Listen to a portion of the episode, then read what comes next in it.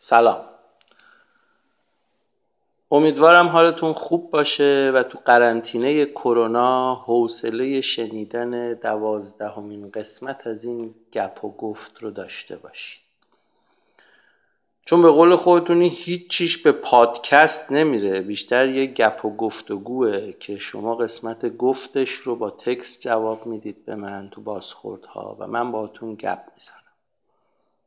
به هر حال داشتم فکر می‌کردم که قسمت دوازدهم موضوعش چی باشه.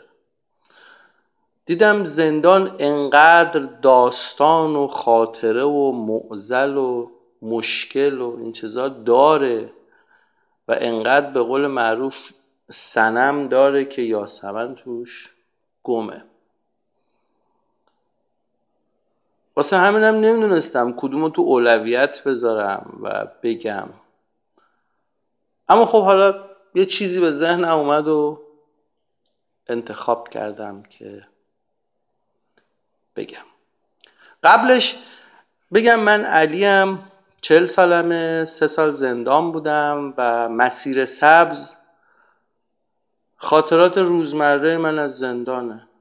اگه دوست داشتین قسمت های قبل رو بشنوید نظر بدید و خوشحالم کنید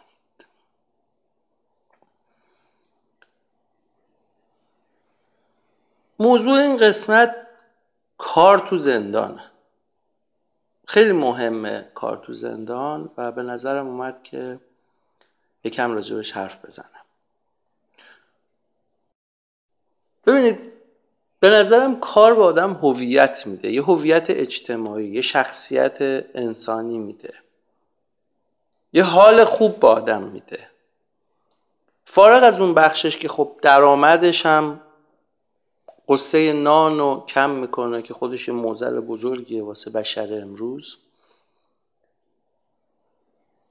اون حال خوب اون حس مفید بودن اون دوست داشتن شغل اون حال کردن با اون کاری که انجام میدی آدم رو خوشحال می‌کنه و حس خوب بهش میده و باهاش کیف می‌کنی. این کیف کردن خوبه دیگه. چی می‌خوایم ما از یه کار؟ درآمد می‌خوایم؟ حس خوب می‌خوایم؟ و مفید بودن دیگه؟ چی می‌خوایم غیر از این؟ واقعا من من نمیم شاید شما چیز دیگه می‌خواید. اگه چیز دیگه می‌خواید برام تکس کنید و بنویسید. ولی من از کار همینا رو می‌خوام. چیزی بیش از اون نمی‌خوام. البته کار خوب. ببینید کار که زیاده. مثلا اینکه آدم قاچاقچی هم باشه کاره. ولی به نظرم کار خوبی نیست. این فاصله هم بذارم این وسط که یکی که کار کولبری می‌کنه به نظرم قاچاقچی نیست. اون خورده پاه قاچاقچی نیست. از نظر من حالا شاید من اشتباه می‌کنم. من حتی اونی که مواد خورده پا هم میفروشه میگم قاچاقچی نیست. گفت میگم یه ذره تصوراتم بعد از زندان با قبل از زندان تفاوت کرده. حالا اینا رو توی فصل دیگه براتون عرض می‌کنم. اما اونی که کار اصلی قاچاق می‌کنه مثلا کسی بود تو زندان که کانتینر کانتینر متادون می آورد خب به نظر من اون قاچاق چیه دیگه؟ و حالا درسته که شاید پسر تو دختر تو اگر کار قاچاق بکنی بره توی مدرسه بگه بابام وارد کننده است و فلان و تو خودت همه جا بگی که من واردات مثلا فلان چیزو دارم. اما در نزد خود چند من؟ ابدیت شرمساری و سرفکندگی واقعا پیش خودمون چیم تو اون لحظه؟ واسه همینم من میگم کار خوب که خودت باهاش حال کنی حس خوبی داشته باشی. خانوادت باهاش حس خوبی داشته باشن. دوستات بهت حالا افتخار هم نمی‌کنن. شرمشون نشه از اینکه بگن تو شغلت چیه. به نظرم خیلی خوبه. کار خیلی خوب. عالیه. یعنی عالی ترین چیز تو این دنیا بعد از خواب کاره. من یه دوستی دارم. این تو قصال خونه کار می‌کنه. خب همیشه خانوادهش سختشونه که بگن مثلا این بند خدا مرده شستشو می‌کنه. ولی من خیلی دوستش دارم. اینو نه به خاطر این بگم که فکر کنید بخوام علکی دفاع کنم. نه واقعا دوستش دارم. انقدر عزیزه برام چون نوع نگاهش به اون شغل بی نظیره. یه وقتایی میشینیم با هم صحبت می‌کنیم میگم که تو چه حسی داری از اینکه مرده ها رو میشوری؟ میگه ببین علی من هنوز وقتی اینا میان توی قصال خونه حس می‌کنم زندن هنوز دارن یه چیزایی از اون لحظه آخر به هم میگن. و با اینکه من مدرک بالای تحصیلی ندارم و در حد سیکل خوندم و اینا اصلا خیلی چیزای ماورا و طبیعه بلد نیستم. اما با این آدما یه وقتایی حرف می‌زنم با این اجساد به قول ما حرف می‌زنم. صحبت می‌کنم. و یه چیزی برام همیشه موندگار علی که به قول حضرت اعتصامی میگه که هر که باشی و به هر جا برسی آخرین منزل هستی این است انقدر اینو دوستش دارم این پسره رو لعنتی انقدر می‌فهمه از این شغلش انقدر درک داره انقدر شعور داره. من قبطه می‌خورم بهش.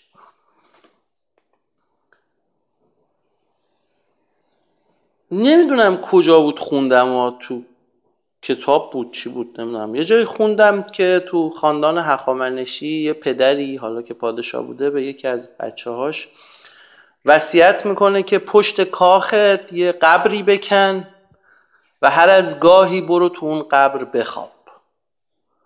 ماهی یه بار نمی‌دونم چند روز برو بخواب یه روز دو روز حالا خاطرم نیست واقعا اصلا کجا خوندم و چقدر صحت و سقم داشته فقط یه جایی خوندم. برای اینکه بدونی که تو یه روزی میمیری و اون پادشاهی اگر می‌کنی مغرور نشی.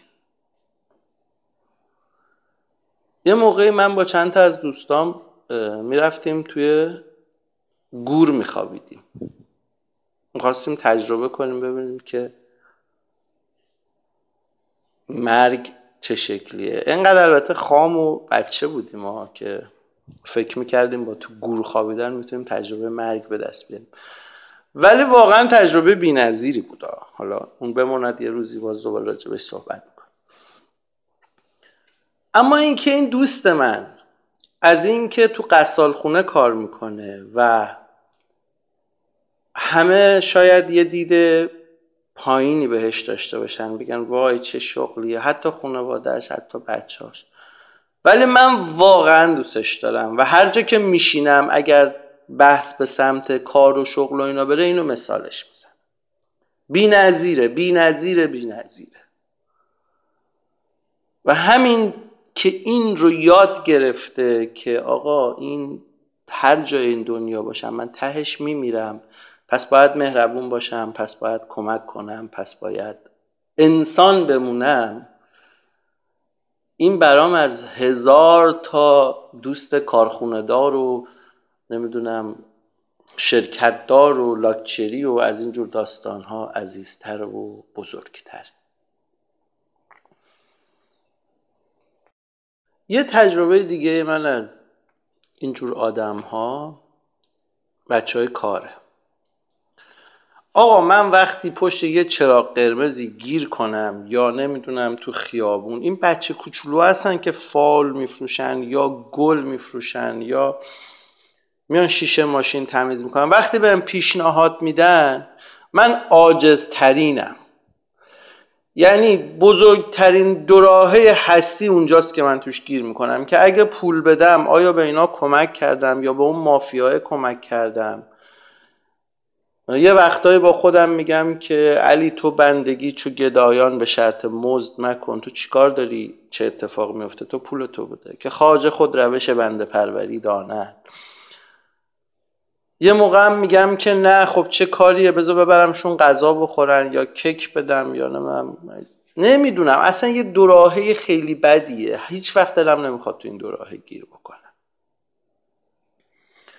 هیچ وقت دلم نمی‌خواد که یک نفری همچین پیشنهادی رو به من بده و من ندونم باش چی کار بکنم. حالا اینو نگه دارید. یه بار چند سال پیش بود خیلی سال پیش بود پشت یه چراغ قرمزی گیر کرده بودم توی پارکوی بود فکر کنم.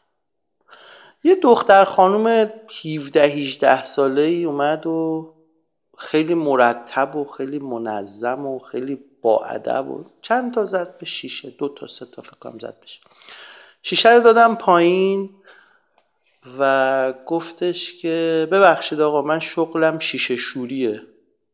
شیشه های ماشین میشورم. شیشه های ماشین شما خیلی کثیفه. اجازه می‌دید که من این رو بشورم؟ و اگه خوشتون اومد که حالا دستمزدمو بدید. اگرم دوست نداشتید چیزی از شما نمی‌گیرم. باور می‌کنید یه لحظه منقلب شدم. از رفتار این آدم از اینکه چقدر راجب شغلش خوب حرف زد و چقدر خوب خودشو برند کرد یه لحظه خوشگم زد. نگاه کردم به ساعت ساعت نه اون تایمر چرا قرمز دیدم مثلا اولوش 80 ثانیه 70 ثانیه مونده و گفتم که خب پس زحمتشو بکشید خانم. این انقدر این رو قشنگ تمیز کرد که دلم نیومد اون عرفی که همیشه می‌دادم. حالا مثلا اگه 5000 تومن بود و اینا رو بهش بدم. دست کردم جیبم ببینم چقدر می‌تونم بهش بدم. پول نیست. اصلا هیچی نداشتم. اشتباه کردم. بهش گفتم که خانم اجازه بدید من بیام کنار از یه مغازه یا آبربانک پول بگیرم بهتون بدم. قبل از اینکه برم هنوز چرا قرمز بود. گفتش که آقا شما راضی هستید؟ به نظرتون شیشه ها اوکیه؟ اگر لازمه من تمیز کنم بازم بگید. بعد برام پول بدید. اصلا من موندم. اصلا خودم رو گم کرده بودم. باور می‌کنین؟ اون موقع مثلا سی و چهار پنج سالم بود. در مقابل یه دختر 18 ساله ای که فقط و فقط و فقط داشت شغل خودش رو برند می‌کرد و خودش رو نشون می‌داد من دست و پامو گم کرده بودم. اون موقع شاید تو کارخونه ما پنجاه نفر با اون شکل و قیافه و حالا تبهر و توانایی داشتن کار می‌کردن ولی من واقعا جلوی منقلب شدم. زدم کنار رو رفتم پول گرفتم و بهش دادم و ازش همون سوالای کلیشه ای رو پرسیدم. کجا کار می‌کنی؟ برای کی کار می‌کنی؟ خب چرا خودت کار نمی‌کنی؟ اونم شروع کرد برای من یه قصه رو تعریف کردن. حالا گفت پدر مادرم تو زلزله فوت کردن. نتونستم تو اون شهرم بمونم. اومدم تهران سر یه خیابون شروع کردم کار کردم بعد همین سیستم مافیایی اومد سراغم که تو نمی‌تونی تنها کار کنی بعد بر ما کار کنی و بماند و بماند. و دیگه باقی قضايا رو تقریبا همتون بلدین. نکتهش این بود. گفتم که تو درآمدت چقدره؟ گفت ببین دوستای من همکارای من شاید روزی صد هزار تومن کار کنن. اینایی که میرن وامیستن به زور این کار رو انجام میده اما من روزی 250 تا 300 هزار تومن کار می‌کنم. چیزاشون شاخ در می آوردم گفتم چجوری ممکنه؟ گفت من همین که اجازه می‌گیرم از آدم ها همین که به آدم ها احترام می‌ذارم و اگر اجازه ندن شیشه رو تمیز نمی‌کنم مشتری ثابت برام جور شده. یعنی یه سریا هستن که موقع خونه رفتنشون چون می‌دونن من مثلا ساعت پنج تا هشت اینجا هستم تو اون ساعت میان صدام می‌کنن میگن بیا شیشه ما تمیز کن. و پول خوبی هم بهم میدن. و فارغ از این تو ساعتهایی که بیکارم مثلا کار نمی‌کنم یه جوری خبرم می‌کنن میگن که مثلا فردا بیا خونهمون دم خونه ماشینمون رو بشور.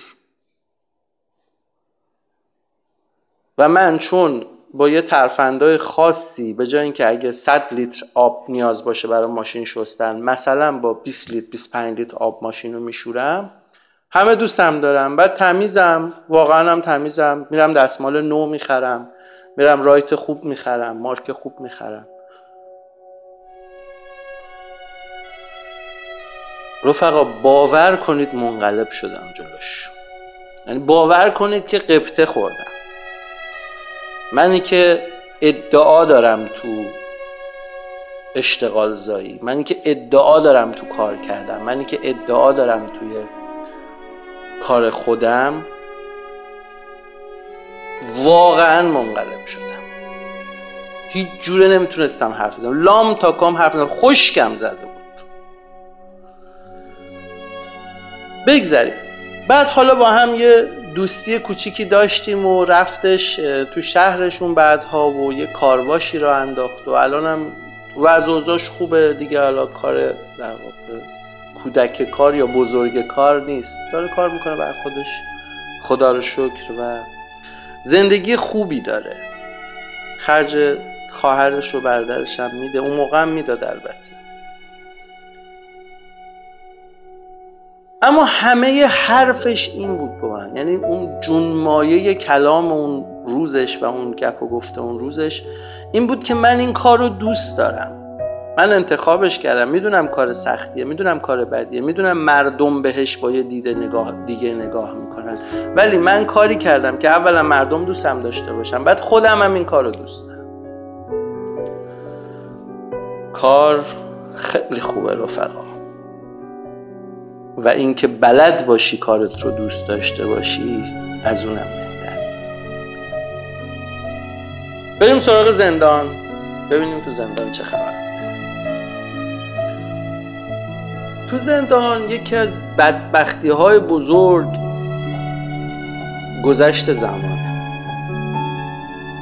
علمای علم نسبیت گویا میگن که زمان نسبیه. و تو زندان زمان کشدار میشه. خیلی کشدار میشه. اصلا روز شب نمیشه شب روز نمیشه. لام از شب نمیگذره. و اگر سرگرم نباشی حالا با هر ترتیبی اصلا نمیگذره. دیوونت می‌کنه روانیت می‌کنه. الان تو قرنطینه چه حسی دارید؟ تازه موبایل دارید تلویزیون دارید ماهواره دارید. دسترسی به اقوامتون دارید با خانوادتون گپ می‌زنید همه اینا رو دارید خیلی مشکلات اونا ندارید. پول تو جیبتون هست اراده کنید پیتزا میارن می‌خورید اراده کنید غذای خوب می‌خورید. اراده کنید میرید یه دور کوچولویی می‌زنید. ولی والا این روزا کامنت های مردم پای پستا و پای حرفا و حتی تو خود پستاشون رو که می‌بینی همه دارن مینالن همه دارن زار می‌زنن. چیه؟ یه ماه تو خونه موندن. حالا ببین تو زندان چه جوری میگذره و این روزمرگی زندان چه جوری باید با گذر زمان پرشه یه مثالی هست تو زندان میگه که هفتاد درصد حبس و تخت می‌کشه. یعنی چی؟ یعنی کسایی که تخت دارن و کف خواب نیستن. یا کریدور خواب و کف خواب نیستن و اصطلاحا تخت دارن و تو روز می‌تونن حتی برن تو تختشون بشینن یا بخوابن یا استراحت کنن هفتاد درصد حبس رو جلوان راست میگن واقعا راست میگن. یعنی تخت تو زندان بهترین و مهمترین چیزه. وقتی تخت داری خیلی اوکی تری تا اینکه کف خواب باشه چون کف خواب ها اصلا امکان اینو ندارن که تو روز جایی بخوان استراحت کنن یا بخوابن مگر اینکه کسی تختشون رو بهشون قرض بده. این یکی. ولی با همه این احوال اون تخت داره هم حوصلهشون سر میره دیگه. خرس قطبی نیستن که هی بخوابن. یا باید مواد مصرف کنن که بخوابن یا اونایی که سالمن باید یه جوری سرگرم شن. تو زندان اومدن تو یه سری از زندان ها البته و حالا دارن گسترش میدن. آدم بی انصاف نباشه.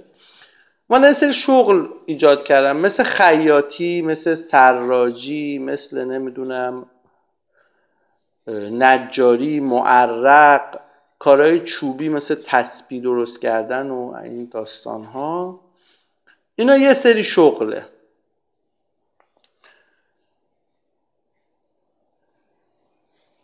این شغلا تحت نظارت یه شرکتیه که در واقع اونم زیر نظر سازمان زندان هاست و تو آینامه زندان ها اومده که باید برای در واقع محکومین حقوقی که تو زندان هستن و حالا بخش دیگه از محکومین شغل ایجاد کرد یعنی مالی ها شغل ایجاد کرد که اینا بتونن خرجشون رو از زندان در بیارن از اون شغل و روزمره بگذرونن و بتونن خرج بدن.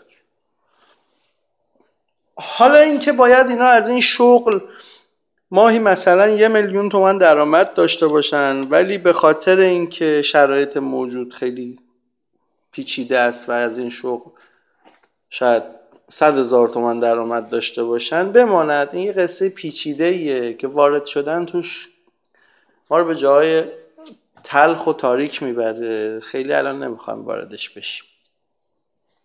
اما اینو بدونید که خیلی از آدم هایی که تو زندان کار می‌کنن درآمد درستی ندارن. یعنی از اون درآمده کاری نمیشه کرد. اینو بهتون بگم. یعنی خیلی وقتا خدماتیه از کسی که توی نجاری کار می‌کنه درآمدش بیشتره. حالا اون بماند برای بعد. من خودم می‌رفتم معرق از معرقم هیچ درآمدی حقیقتش نداشتم. مگر اینکه تابلوی رو که می ساختم با یه شرایطی بفروشم مثلا یکی رو پیدا کنم که اون تابلو رو بخره به یه قیمتی یه درصدش رو باید بابت هزینه چوب و هزینه ابزار به سازمان زندان ها پرداخت می‌کردیم و ما بقیش رو هم مال خودمون بود. یه درصدش هم مال خود ولی اینکه شما بگید آقا کار می‌کردیم که ما حقوق ماهیانه دریافت می‌کردیم خب نبود دیگه. حالا به هر دلیل خوب یا بعدش رو کاری نداره و من حقیقتش خیلی وارد بحث مالیش نمی شدم که بخوام از اون کار پول در بیارم. من بزرگترین موزلم این بود که زیادی بیرون اکتیو بودم و تو زندان داشتم دیوونه می شدم اصلا نمی‌تونستم. و آدم مثل منم خیلی زیاد. خیلی زیاد بود که نمی‌تونستن اونجا رو تحمل کنن. کار تو زندان این شکلیه که شما صبح ساعت هشت صبح بلند میشی میری خودتو به اون محل معرفی می‌کنی حالا نجاری سراجی خیاطیه یا هر جای دیگه. تا ظهر تا ساعت دوازده یک بعدم میای نهار تو می‌خوری و بعد از ظهرت مال خودت. این یه مدل کار بود. که خب حالا بعدم نبود دیگه. یه حقوق کوچولویی هم می‌گرفتم یه مدل کارم این بودش که تو زندان ها جدیدن یه کاری جدیدن که شاید یه ذره یه ذره بیشتر قدمتش بیشتر. مثلا چند سالی دارن یه کاری رو می‌کنن که خب خیلی خوبه به نظر من. مثلا شما میشه رابط بهداری یا رابط مددکاری یا رابط های مختلف. کارش چیه این رابط ها رابط بهداری مثلا اینه که شما یه بهداری داری بچههایی که مریض میشن تو هر سالن رابط بهداری میبرتشون تو مثلا بیمارستان یا حالا درمونگاه. کاراشو انجام میده دکتر میبینتش ویزیتش می‌کنه پروندهش رو کنترل می‌کنن. می‌نویسه تو پروندهش بعد میاد کارهای دیگه رو انجام میده و دوباره برش میگرده داروهاش هم می‌گیره و میاره تحویلش میده. یا مثلا رابط مددکاری کارش این بودش که به بچه های مشاوره های کوچولوی حقوقی بده. قاعدتا کار درستی نبود یعنی می‌رفت از مددکار می‌پرسید اگر می‌پرسید و می‌تونست مشاوره کوچولو بده. ولی خب اصلا اصولا چون بچه ها بلد نبودن مشاوره حقوقی دادن کار خوبی نبود. کار در واقع زندانی که نامشون رو ببره تحویل مددکار بده و این یه مشاوره های کوچولویی در حد خیلی کم بهشون بده. اونم با هماهنگی مددکاری. واحد مددکاری. کارش این بود نامه ها رو ببره نامه ها رو بیاره کارهای پستی رو انجام بده از این داستان. حالا گاهی زندان ها رابط پستم داشت گاهی زندان ها نداره شغل ها تو زندان همینه چیزی نیست. و فقط و فقط هم برای پر کردن وقته. هیچ مزایایی هم نداره. هیچ مثلا حقوق خاصی هم نداره که رابط بهداشت باشه یا رابط مددکاری باشه. این چیزا. و مثلا اینکه تو شغل داری یا کار می‌کنی یا خدمت میدی به در واقع زندانی ها هیچ تفاوتی برای تو قائل نمیشه تو اینکه تو اگه خدای نکرده خطایی بکنی یا اگه قرار به انتقالی باشه تو رو انتقال نده اونا رو انتقال بده. نه اصلا اینجوری نیست هیچ مزیتی نسبت به بقیه نداره. و صرفا پر کردن روزمرگیه و بی‌حوصلگی.